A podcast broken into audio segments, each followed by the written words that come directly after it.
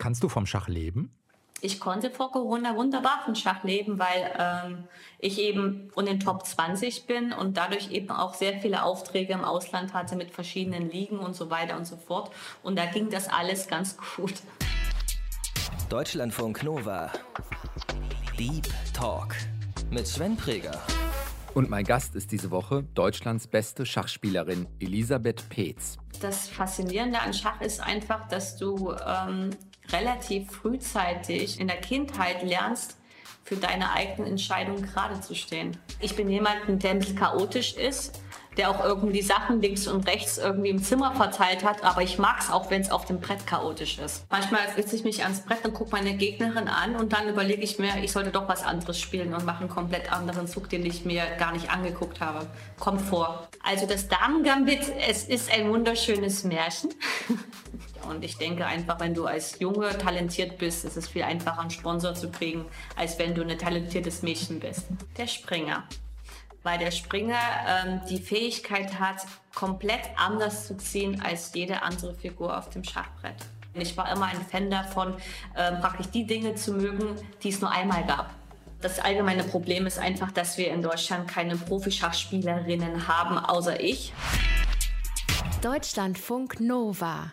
Elisabeth, lass uns mal so anfangen. Wenn du wählen dürftest, spielst du lieber mit Weiß oder lieber mit Schwarz? Ähm, ich spiele ehrlich gesagt lieber mit Schwarz, weil ich da, also zumindest persönlich gesehen, weniger mich vorbereiten muss. Ich bin da flexibler. Und ja, natürlich ist es mit Weiß besser zu spielen. Man hat Anzugsvorteil und man hat meistens natürlich dadurch auch zu Anfangs die etwas bessere Stellung. Dennoch, man muss mehr arbeiten, zumindest vor der Partie. Wenn man sich auf den Gegner vorbereitet, muss man sich mehr anschauen als mit Schwarz. Zumindest geht es mir persönlich so.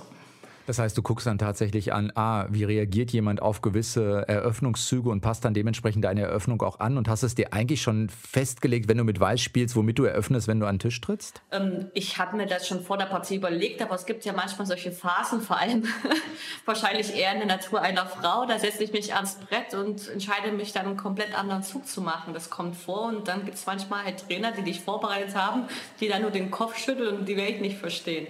Aber mittlerweile sage ich den ähm, Trainern, also wenn wir mit Trainern zu irgendwelchen Turnieren fahren und die uns vorbereiten, sage ich denen gleich als äh, Warnung vorab, es kann sein, dass wenn ich mich ans Brett setze, mich etwas anders fühle und dann einen komplett anderen Zug mache. Er soll sich darüber nicht ärgern. Es ist nichts Persönliches. Das heißt aber auch, du vertraust deinem eigenen Bauchgefühl in dem Moment mehr als im Zweifelsfall so eine Art, ich weiß nicht, Schlachtplan oder so, den man sich vorher gemacht hat. Ja, natürlich. Vor allem auch manchmal setze ich mich ans Brett und gucke meine Gegnerin an und dann überlege ich mir, ich sollte doch was anderes spielen und mache einen komplett anderen Zug, den ich mir gar nicht angeguckt habe. Kommt vor. Das heißt aber schwarz, dass du in der reaktiveren Position bist, weil du erstmal gucken musst, was auf dich zukommt. Das ist nicht unangenehm für dich. Nee, im Gegenteil. Ich meine, wenn, wenn man schwarz hat, der Gegner macht einen Zug und man wählt selber persönlich die Eröffnung.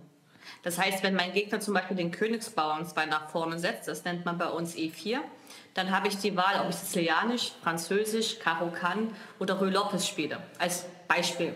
Und äh, manchmal halt, äh, wenn dein Gegner halt diesen Zug zum Beispiel macht.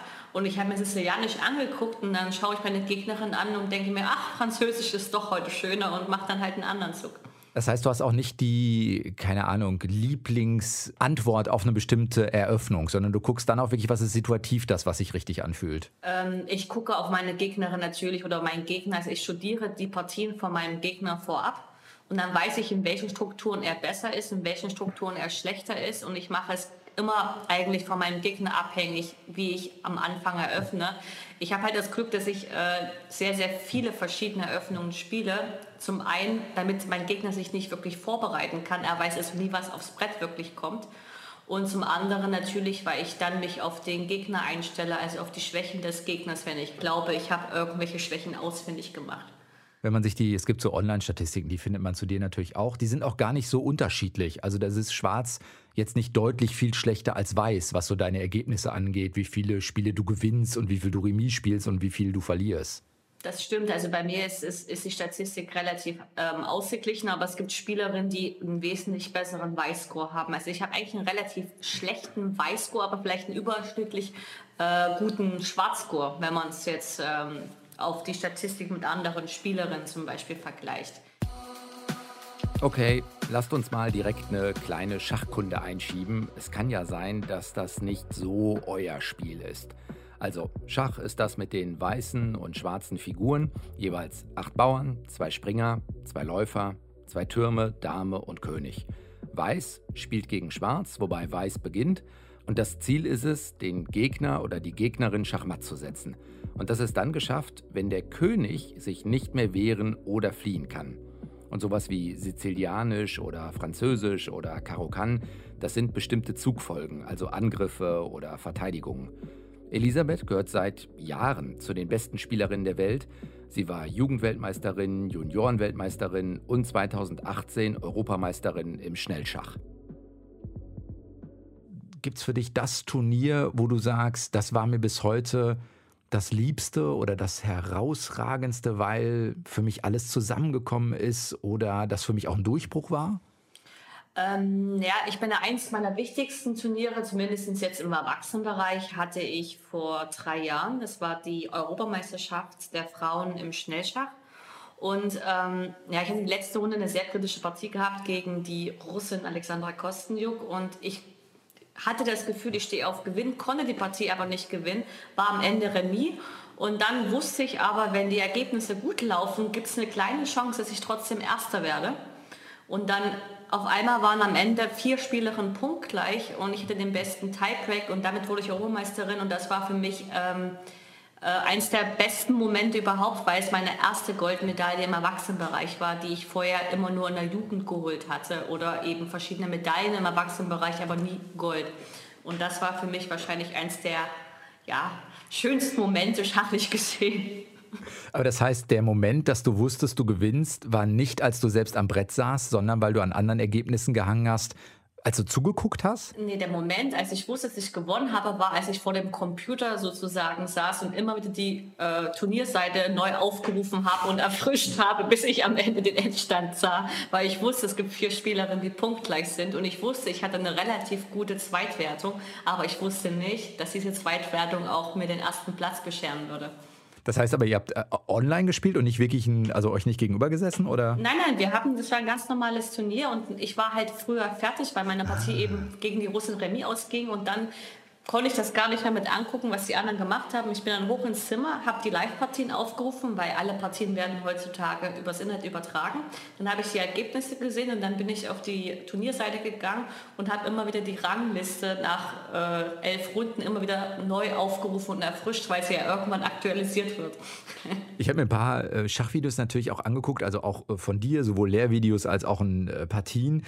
Was mir nochmal dabei durch den Kopf gegangen ist, ist dieses Gefühl, für euch ist das sicherlich banal als Schachspielerin, wie nah man sich dann doch am Tisch gegenüber sitzt. Also man, du kriegst ja alles vom Gegenüber irgendwie mit beim Schach, oder nicht? Also wir achten schon darauf, wenn wir ähm, unserem Gegner gegenüber sitzen, achten wir vor allem in der Anfangsphase der Partie schon auf die Körpersprache und auf die Ausdrucksweise unseres Gegners, weil es ist ja oft so, dass wir uns ähm, zu Hause vorbereitet haben und dann kommt eben vielleicht sogar die Vorbereitung aufs Brett und dann schaut man eben, ob man rausfindet, ob der Gegner sich wohlfühlt, ob er sich das noch angeguckt hat, ob man ihn bereits verunsichert oder überrascht hat. Man merkt das ein bisschen an der Körpersprache, weil mittlerweile kennen wir ja die meisten unserer Gegnerinnen im Top-Level-Bereich so gut, dass wir das schon ähm, sehr, sehr gut einschätzen können. Wie viel Psychologie ist Schach? Also ich würde fast sagen, Schach ist ungefähr 70 Prozent Psychologie. So viel? Als Beispiel, man hat jetzt die Top 20 der Weltrangliste der Frauen. Dann gibt es eben ähm, die ersten fünf, die sind etwas besser als die anderen 15. Aber der Unterschied ist manchmal gar nicht schachlicher Natur, sondern mentaler Natur. Das heißt, diejenigen, die weiter oben sind, sind meistens diejenigen, die etwas nervenstärker sind, die robuster sind und die weniger Angst haben. Das heißt, manchmal ist der Unterschied zwischen zwei Spielern nicht der schachliche, da sind sie vom Verständnis sehr, sehr ähnlich oder gleich, sondern wirklich die mentale Ebene. Und die macht dann eine ganze Menge aus. Manchmal eben macht das eine Menge aus. Zwischen Nummer 5 und Nummer 15 ist es nur das Mentale, wo der Unterschied ist. Kann man so quantitativ sagen, warum sind die anderen fünf besser? Wie, inwiefern spielen die auch besseres Schach? Kann man das beschreiben? Also die spielen nicht besseres Schach, die spielen vielleicht stabileres Schach oder die sind von ihren Emotionen nicht so sehr ähm, befangen, könnte man meinen. Es gibt manchmal eine Situation äh, in der Partie, wo man zwei Möglichkeiten hat. Die eine Möglichkeit ist die weniger riskante Möglichkeit, wo man eben auch die Angst hat, wenn man die riskante Möglichkeit wählt, dass man dann verlieren könnte. Und diese Angst ist dann so groß, dass man dann die weniger riskante Möglichkeit wählt, aber dafür vielleicht dann den Gewinn auslässt. Mhm. Und äh, das ist ein Aspekt. Und der andere Aspekt ist natürlich, äh, je weniger Angst man hat, desto besser. Und je mehr Selbstvertrauen hat, desto besser, weil man sich dann immer sagt, okay, ich bin stärker als meine Gegnerin. Und dann hat man eben nicht diesen emotionalen Einfluss auf seine Entscheidung, die man während der Partie trifft. Lass uns ein bisschen äh, Schachhandwerk ruhig sprechen. Wie gut aus deiner Sicht ist das Damen-Gambit wirklich? Also das Damen-Gambit, es ist ein wunderschönes Märchen. Erklär, wie du zu dieser Einschätzung kommst. Also ich muss sagen, fürs Schach ist es eine absolut geniale Sache gewesen. Seit dem Damen-Gambit natürlich haben viel mehr Mädchen auch zum Schach gefunden und viel mehr Leute interessieren sich für das Spiel, was natürlich ein enormer Pluspunkt ist. Allerdings hat es mit professionellen Schach nicht wirklich etwas zu tun. Das geht aber auch nicht, wenn man im Fernsehen Schach zeigt. Da muss man das irgendwie dramatisch darstellen. Das haben sie im Damen-Gambit gemacht, indem sie A, relativ schnell gezogen haben. Das passiert im Turnierschach nicht. Da überlegt manchmal jemand 20 Minuten und du siehst keine Mimik, keine Gestik und die reden auch nicht miteinander. Ein König wird auch nicht umgeschmissen, aber es funktioniert halt nicht. Du kannst es so im Fernsehen nicht darstellen, weil dann jeder irgendwie abschalten würde. Das, was sie im Damen-Gambit gemacht haben, sie haben es versucht, so gut wie es möglich ist, darzustellen, mussten aber die Dramatologie wirklich damit reinbringen, weil sonst hätte der Zuschauer einfach abgeschaltet. Deswegen haben sie miteinander geredet, haben irgendwelche Kommentare gemacht, haben schnell gezogen und haben den König umgeschmissen oder das Schach angesagt, was wir eigentlich auch nicht tun. The Queen's Gambit, auf Deutsch das Damen-Gambit, ist eine Netflix-Serie, in der die amerikanische Schachspielerin Beth Harmon die Schachwelt erobert. Die wächst in den 1950er Jahren in einem Waisenhaus auf und entdeckt dort ihre Liebe zum Schachspiel. Berater für die Serie war unter anderem der frühere Schachweltmeister Garry Kasparov. Und in der Serie wird Beth das Spiel von dem Hausmeister erstmal beigebracht. Bei Elisabeth Peetz war es der Vater, der ist selbst sehr guter Schachspieler und der hat sie und ihren Bruder unterrichtet. Der Bruder ist aber mittlerweile für einen Job nach China gegangen. Gemessen wird die Stärke von Schachspielern und Schachspielerinnen übrigens mit der sogenannten ELO-Zahl. Im September 2018 war Elisabeth unter den Top 10 der Welt. Heute belegt sie Platz 23 der Weltrangliste. Ich fand The Queen's Gambit sehr gut, für mich ein absolutes Serienhighlight im vergangenen Jahr. Aber Elisabeth hat natürlich nochmal als Schachspielerin einen anderen Blick auf die Serie. Kannst du es gucken? Gleichst du die Partien zum Beispiel ab, die du dann siehst und überlegst wirklich, ah, ist das eine hochqualitative Partie, die da auch gezeigt wird? Oder erkennst du, ach komm, das ist jetzt wirklich billiges Schach, was sie da eigentlich in Szene setzen? Nee, da haben, sie, da haben sie gute Arbeit geleistet. Die haben wirklich Partien aus der Schachhistorie genommen, also wirklich auch Schlüsselpartien aus der Schachgeschichte. Das ist auch mit Hilfe von Kasparov und einem anderen Trainer. Also die haben sich da schon Mühe gegeben und haben da auch Profi-Schachspieler mit in diese äh, Serie eingebunden. Also was die Partien anging, die waren gut gewählt. Da war auch nicht irgendwelcher Blödsinn auf gut Deutsch dabei. Das Einzige, was halt lustig war, ist, wenn die über Schachvarianten sich unterhalten haben. Also keiner sagt, Bauer rückt vor oder Bauer schlägt Dame. Wir reden immer nur im Bereich von Notationen. Also wir sagen, E5 schlägt D4 zum Beispiel, aber wir sagen definitiv nicht, äh, äh, Bauer rückt vor oder Bauer schlägt Dame oder Bauer gibt Schach oder irgend sowas. Das, das ist keine Sprache, die wir so sprechen. Oder eben am Anfang auch gab es irgendwelche Kommentare über Eröffnungen, wie die Karokan-Eröffnung. Da muss man schon als äh, ja, Fachmann, könnte man sagen, schon etwas lachen. Wie häufig spielst du selbst äh, The Queen's Gambit als ist eine Eröffnung, ne?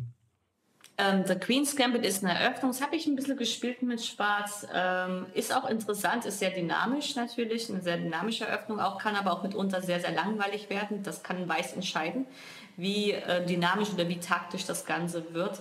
Es war nie meine Haupteröffnung, muss ich sagen. Ich habe es sehr selten gespielt, weder mit Weiß noch mit Schwarz oft aufs Brett bekommen. Aber es passt natürlich zur Serie und passt natürlich auch zu der Figur Beth Harmon. Immerhin, äh, Sie haben deinen Vornamen übernommen. Da haben Sie wahrscheinlich dich vorher bei dir gemeldet.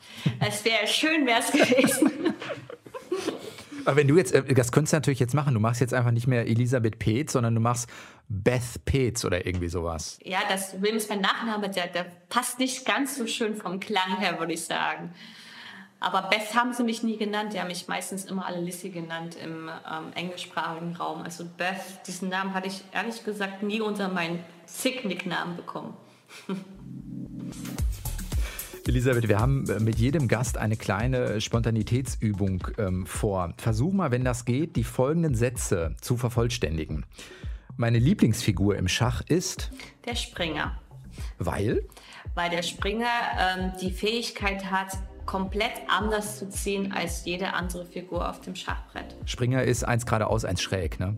Ja, er zieht wie ein L, genau. Das lässt dir mehr Flexibilität, mehr Möglichkeiten? Ja gut, er ist der einzige, das ist die einzige Figur, die über andere Figuren drüber springen kann und damit ist diese Figur absolut einzigartig. Alle anderen Figuren haben von ihrer Art und Weise, wie sie ziehen, Gemeinsamkeiten untereinander. Der Springer aber ist ganz individuell und ich war immer ein Fan davon, äh, praktisch die Dinge zu mögen, die es nur einmal gab.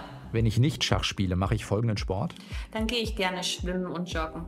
Machst du es bewusst nochmal vorm Turnier auch dich körperlich fit zu machen? Also vor dem Turnier versuche ich sehr, sehr viel zu schwimmen manchmal auch zu joggen, aber jetzt natürlich in den Zeiten von Corona ist das ja alles auch nicht richtig möglich. Meine Lieblingsspielerin oder mein Lieblingsspieler ist?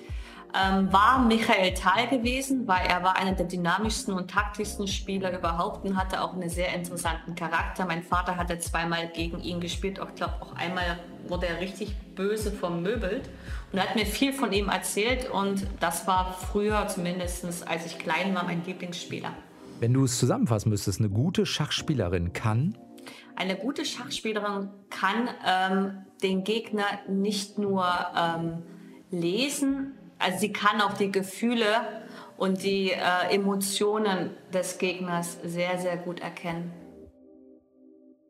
Kannst du für dich sagen, was für eine Art von Spielerin du bist? Also bist du eher aggressiv, angreifend, eher taktisch abwartend oder sind das vielleicht gar keine richtigen Kriterien?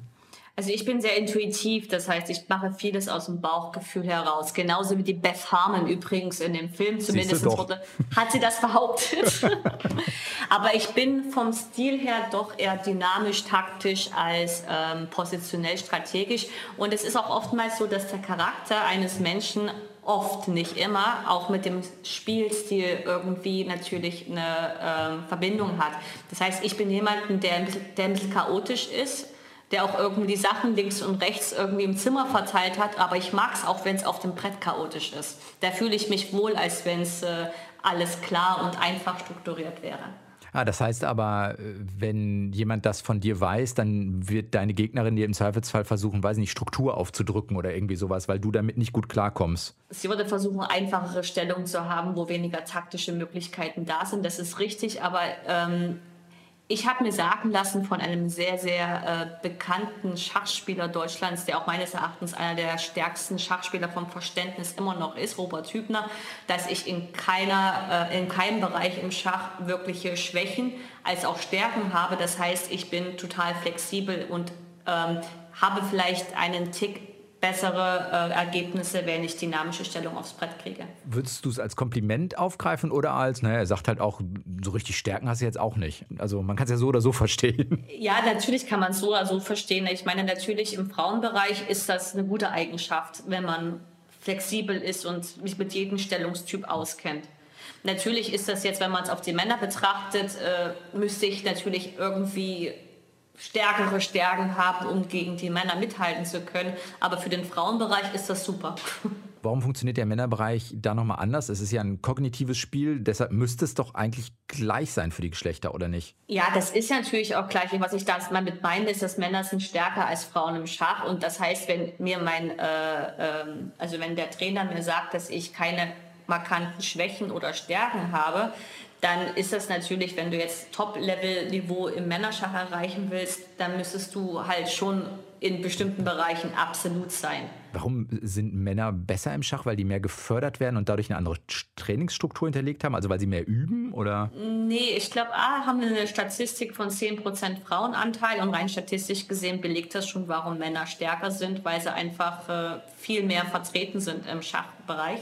Das ist ein Punkt, aber ich denke auch, dass die Förderung vor allem äh, in der Jugend, dass da äh, die Jungs doch Vorteile haben, weil die Gesellschaft immer noch nicht ähm, in der Hinsicht Frauen und Männer gleich behandelt, in egal welchem Bereich. Und ich denke einfach, wenn du als Junge talentiert bist, ist es viel einfacher, einen Sponsor zu kriegen, als wenn du eine talentierte Mädchen, ein talentiertes Mädchen bist. Du hast äh, für die deutsche Nationalmannschaft gespielt, bis 2019 habe ich auf deiner Homepage gelesen, aus der Nationalmannschaft ausgetreten. Ist das eine Stellungnahme auch mit Blick auf, es gibt hier nicht genug Förderung für uns Frauen?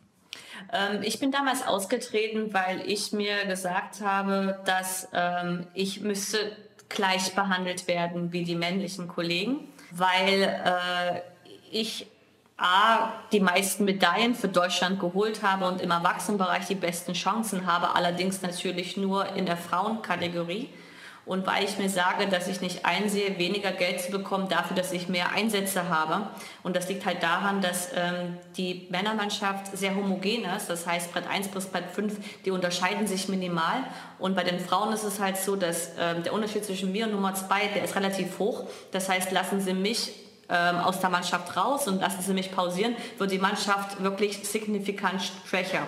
Das bedeutet natürlich dann für mich, dass ich fast keine Pause bekomme und von elf Partien im Schnitt zehn bis elf Partien spielen muss.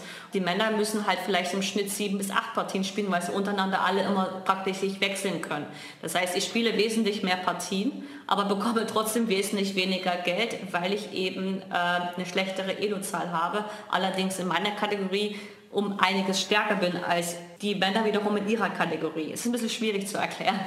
Naja, aber dann kann man ja hergehen und sagen, es gibt zwei Möglichkeiten. Entweder man bezahlt es angemessen oder man sorgt dafür, dass die Frauen, die vielleicht momentan noch ein bisschen schlechter sind, so gefördert werden, dass auch ihr ein ausgeglicheneres Team bekommt. Ja gut, ich meine, die allgemeine, ähm, das allgemeine Problem ist einfach, dass wir in Deutschland keine Profischachspielerinnen haben, außer ich weil ähm, du musst eine bestimmte Spielstärke haben, um davon leben zu können. Und äh, du müsstest schon unter die ersten, sagen wir mal, 20, 30 sein, um das zu machen. Und das hat eben keine deutsche Frau außer ich geschafft. Und deswegen ist es auch ganz normal, dass sie alle äh, normalen Berufen nachgehen. Das heißt, hätten wir jetzt auch fünf Profispielerinnen, die davon leben würden, wäre das alles ganz anders, weil dann ist man nicht alleine, sondern da zieht man gemeinsam einen Strang. Mhm. Jetzt aber sind die Interessen komplett verschieden, weil für meine Kolleginnen ist Schach mehr so eine Art Hobby und guter Ausgleich zu ihrem Beruf und für mich ist es halt ein Job. Und das macht es schwierig. Kannst du vom Schach leben? Ich konnte vor Corona wunderbar von Schach leben, weil ähm, ich eben in den Top 20 bin und dadurch eben auch sehr viele Aufträge im Ausland hatte mit verschiedenen Ligen und so weiter und so fort. Und da ging das alles ganz gut. Und jetzt Corona, ist das, das lässt sich nicht online nachholen sozusagen oder gestalten?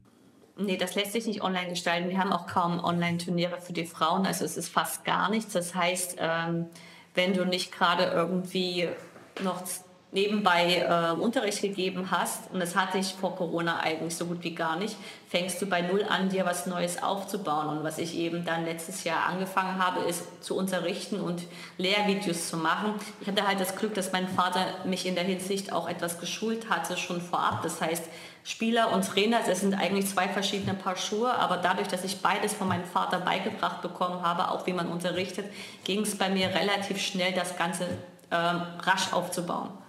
Du hast vorhin gesagt, jetzt ist klar, Corona, das verändert auch den, äh, natürlich den Alltag. Heißt das denn, aber Schach kann man ja zum Beispiel online trainieren oder sowas. Sitzt du dann jeden Tag irgendwie vom, von einer Schachseite online und trainierst oder ist das nicht so notwendig? Naja, dadurch, dass ich Geld verdienen muss und keine Turniere habe, verbringe ich meine Freizeit auf gut Deutsch damit, andere Leute zu unterrichten, weil ich habe ich hab nicht die Zeit, praktisch auch noch etwas für mich zu tun, weil das würde sehr, sehr viel Kraft kosten und äh, deswegen mache ich jetzt eigentlich hauptsächlich Unterricht geben. Verlierst du dadurch, ich weiß nicht, Trainingszeit, die du bräuchtest? Oder sagst du einfach, ja, wenn ich jetzt eine Woche nicht intensiv trainiere, verliere ich aber keine Fähigkeiten im Schach? Ähm, du wirst schlechter, wenn du andere trainierst, weil du sehr viel Kraft lässt. Das denke ich schon. Ähm, aber ähm, das Gute am Schach ist, es ist nicht wie Leichtathletik, wo du eben zwei, drei Wochen nichts machst und deine Muskeln sich zurückbilden. Also du kommst sehr, sehr schnell wieder rein. Das heißt, wenn ich jetzt weiß, ich habe in anderthalb Monaten ein, ein Turnier, ein wichtiges, dann mache ich zwei Wochen lang Intensivtraining, Intensivsport und dann bin ich relativ schnell wieder drinnen. Du hast äh, vorhin selbst gesagt, ne, es gibt eigentlich keine ähm, Online-Turniere. Ich habe gestern jetzt noch ein bisschen äh, gelesen. Es gab im ähm, August ein Online-Turnier, an dem du teilgenommen haben sollst. Das ist doof gelaufen für dich, ne? Ja, das war, das war eine sehr un, das war eine unglückliche Geschichte, ähm, die natürlich äh, ähm, passiert ist durch meine Fahrlässigkeit, weil ich eben ein Typ bin. Ich vertraue eben immer zuallererst. Ich sehe immer das Gute in Menschen. Ich habe auch jemand, ich bin auch jemand, der eigentlich sehr schnell vertraut, was vielleicht in der heutigen Zeit nicht besonders gut ist. Und jedenfalls, ähm, ja, durch einen Bekannten ist das dann passiert. Für, was ist passiert? Also der wollte wahrscheinlich mir eher einen Gefallen tun oder ich denke, er wollte mir einen Gefallen tun und wollte eben meinen YouTube-Kanal damit ein bisschen boosten, indem er jemand anders in meinem Account spielen lassen hat. Er ist selber kein Schachspieler und ist wahrscheinlich sich den Konsequenzen dabei nicht bewusst gewesen, beziehungsweise hat er gesagt, hat er sich gedacht, dass das gar nicht aufliegen würde. Aber, ah, das heißt, jemand ist unter deinem Namen, hat mit deinem Account an einem Turnier teilgenommen. Genau. Und er hatte eben die Zugangsdaten gehabt, weil mein Rechner und alles, weil ich jetzt in der Umzugsphase letztes Jahr war, waren meine ganzen Sachen bei ihm. Aber er wollte, wie gesagt, mir nichts Böses. Er wollte mir damit einen Gefallen tun, hat, war sich aber den Konsequenzen nicht bewusst. Das fand ich jetzt letztendlich auch nicht wirklich schlimm. Schlimm war einfach die Reaktion, die man dann eben im Internet, also dem Mobbing, auch die Reaktion teilweise von den eigenen Kollegen. Das war das, was mich am meisten schockiert hat. Vielleicht muss ich noch mal kurz sagen, was da passiert ist. Also bei einem Online-Turnier hat jemand aus Elisabeths Team wohl mit ihrem Account gespielt. Und das fiel eben auf, weil die Spielweise ihres Accounts nicht zu ihrem sonstigen Spiel passte. Da laufen unter anderem Computeranalysen im Hintergrund. Außerdem wurde von ihrem Account dann auch noch ein Spieler aus Bahrain beleidigt. Elisabeth hat sich ausführlich entschuldigt und konnte auch nachweisen, dass sie zu fraglichen Zeiten gar nicht vor dem Rechner saß. Alles in allem ist das mehr als unangenehm für sie. Aber es ist unglaublich, was für Reaktionen du dem Internet ausgesetzt bist von Leuten, die überhaupt nicht mal das beurteilen können, noch dabei waren, aber sich eben sofort anmaßen, über dich zu urteilen. Das finde ich sehr schockierend, weil ich bin jemand, ich würde nicht über jemanden urteilen, wenn ich A nicht involviert bin oder eben dabei war, beziehungsweise B, äh, ich würde es nicht machen, weil im Endeffekt was sie dem anderen Menschen damit in diesen ganzen Online-Mobbings und sowas antun, das ist ein Ausmaß, was man, wenn man es nicht erlebt hat, gar nicht nachvollziehen kann. Das heißt, das heißt für dich in dem Moment auch nochmal, du hast dich dann online mit einem relativ langen Schreiben auch entschuldigt und hast das auch erklärt. Das heißt für dich aber dann auch erstmal, du musst durchatmen, um dich auch wieder sammeln zu können, eben weil, sagen wir mal, sowas wie, ich muss fit sein und mich auch aufs Schachspielen konzentrieren können, weil das eben auch wieder gegeben sein muss. Das Problem war einfach, das ist passiert während der deutschen Meisterschaft. Das heißt, ich musste die deutsche Meisterschaft genau zur selben Zeit spielen. Ich sollte auch die Online-Olympiade spielen. Da haben sich aber zwei meiner Mannschaftskollegen geweigert, mit mir im Team zu spielen, weil ich für sie eine Schiederin bin. Das heißt, ich hatte nicht nur äh, Konflikte mit Kollegen, sondern auch den ganzen Online-Shitstorm auf gut Deutsch. Und ähm, ich bin dann in dieses Turnier gegangen, nervlich relativ labil. Ich habe drei, vier Tage gebraucht, mich zu erholen, habe einen sehr, sehr schlechten Start gehabt. Am Ende, in der zweiten Hälfte, habe ich es dann geschafft, mich zu fangen, weil natürlich Schach eben auch extrem ähm, ein mentaler, psychologischer äh, Sport ist. Das heißt, wenn du äh, Probleme hast in deinem Umfeld, ist es unglaublich schwierig, das dann wegzustecken und deine Performance am Brett zu bringen. Und ich habe drei Tage gebraucht. Am Ende war ich ganz zufrieden, dass ich noch zweite wurde hätte ich in meinem Zustand nicht erwartet. Aber ja, also die Erfahrung, die ich damit gemacht habe, ist einfach, dass ich glaube, ähm, wenn man einmal in seinem Leben äh, in der Öffentlichkeit gemobbt und gedisst und weiß der Kuckuck was wird, dann ist es eine Erfahrung, die man keinen anderen wünscht. Kannst du für dich selbst beschreiben, wie du deine Motivation fürs Schachspielen hochhältst? Ähm, es kommt drauf an. Also es gibt Zeiten, wo ich sehr motiviert bin, es gibt Zeiten, wo ich nicht motiviert bin. Ich glaube, nach meinen, ähm, ja, nach den Ereignissen vom letzten Jahr auch innerhalb der Nationalmannschaft. Also wo ich die Reaktion meiner eigenen Kollegen miterlebt habe, ist meine Motivation zurzeit, zumindest was die Nationalmannschaft angeht, ähm, nahe der Nullgrenze, könnte man meinen. Aber ich glaube dann, wenn, das, wenn neue Turniere anstehen und man kurz davor ist, dann findet man immer wieder neue Motivation und ähm, das ist das, wo ich weiß, dass ich mich darauf verlassen kann, dass ich diese Motivation zurückfinde. Du hast vorhin gesagt, dein Vater hat dich auch äh, sozusagen begeistert fürs Schach oder dein Vater hat auch eine Rolle gespielt. Aber das heißt, sowas wie Familienturniere oder so spielt ihr dann nicht? Papa, Tochter, Bruder? Nee, das ist schon lange nicht mehr, weil mein Bruder ist auch schon seit über sechs, sieben Jahren in China. Also den sehe ich kaum noch, jetzt zu Corona-Zeiten schon gar nicht.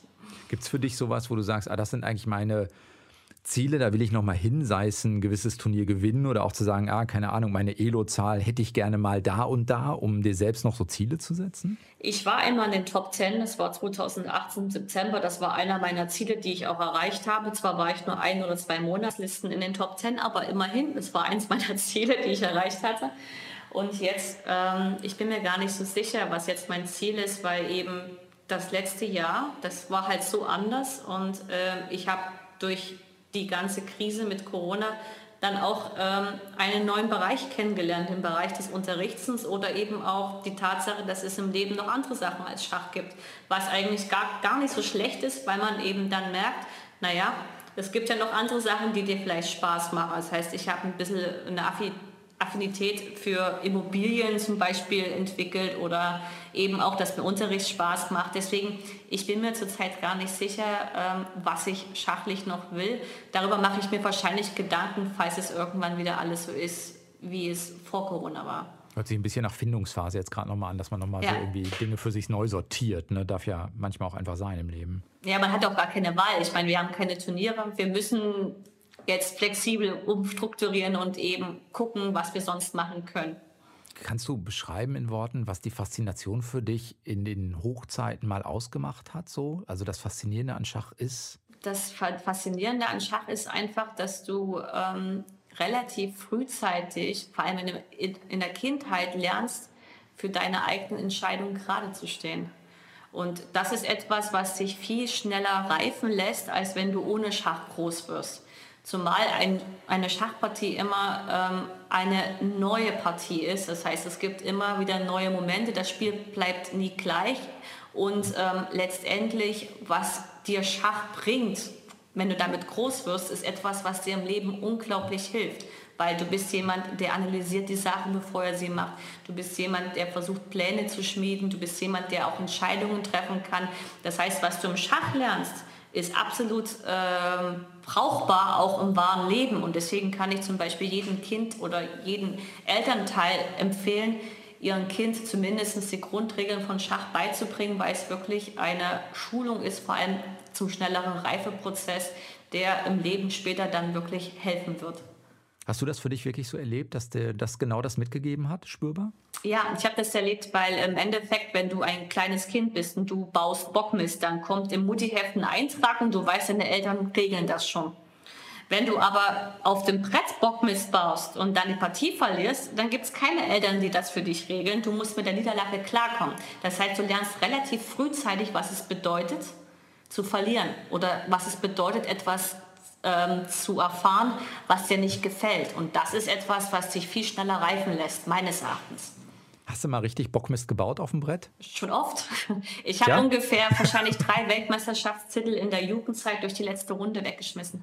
Da hast du was gemacht? Also da habe ich praktisch einzügig zum Beispiel, manchmal berechnest du eine Variante und dann ziehst du die auf dem Brett und, versuch, und vergisst dabei in deiner Variantenberechnung eine Figur zwischenzuschlagen, weil du einfach so nervös und aufgeregt bist. Und wenn du dann vergisst, diese Figur zwischenzuschlagen, ist dann das die Figur, die am Ende weg ist. Und dann verlierst du die Partie statt zu gewinnen. Das ist mir einmal passiert. Damit war ein Weltmeisterschaftstitel damals im äh, Altersbereich unter 14 Jahren, der war dann weg. Das heißt, du vergisst einfach, du hast äh, nach dem Motto, wenn der erste Zug kommt, dann kommt der zweite, dann kommt der dritte, dann reagiert jemand so und da hast du einfach einen Zwischenschritt vergessen. Ich habe den Zwischenschritt zwar im Kopf berechnet, aber ich habe ihn vergessen, auf dem Brett auszuführen. Auf dem Brett zu spielen? Ja, das ist viel oh, bitterer. Fuck. Ich habe das natürlich im Kopf alles berechnet und habe es dann durch meine Aufgeregtheit und Nervosität einfach vergessen, auf dem Brett auszuführen. Mhm. Das passiert ab und zu, leider. dann kommt man wieder von zurück. Also man legt sich erst eine Woche in die Eistonne und geht dann wieder ans Schachbrett dran, um weiterzuspielen, oder? Nee, gut, ich meine, das war die letzte Partie gewesen. Der Weltmeisterschaftstitel war damit weg. Aber man lernt natürlich da mit solchen harten Niederlagen klarzukommen. Wenn dir jemand sagt zum Beispiel, warum bist du so traurig, ist doch nur eine Schachpartie, dann wird wahrscheinlich der Schachspieler an der Stelle dich böse angucken und so sagen, du verstehst überhaupt nicht. Das macht es auch manchmal so schwierig, wenn du jemanden als Partner hast, der nicht aus dem Schachbereich kommt, weil der gar nicht nachvollziehen kann, wie sich es anfühlt, wenn man eine kritische Schachpartie verliert. Aber dein Ehemann ist Schachspieler, glaube ich, wenn ich das richtig weiß, ne? Ja, der hat Verständnis, ihr habt füreinander möglicherweise Verständnis. Gut, es ist einfacher, wenn der Partner Schachspieler ist, das ist klar, ja. Sagt Deutschlands beste Schachspielerin Elisabeth Peetz. Dir vielen Dank für das Gespräch. Euch da draußen eine gute Woche. Das war der Deep Talk. Ich bin Sven Preger. Macht's gut, bis bald. Ciao. Deutschlandfunk Nova. Deep Talk. Jeden Mittwoch um 20 Uhr. Mehr auf deutschlandfunknova.de.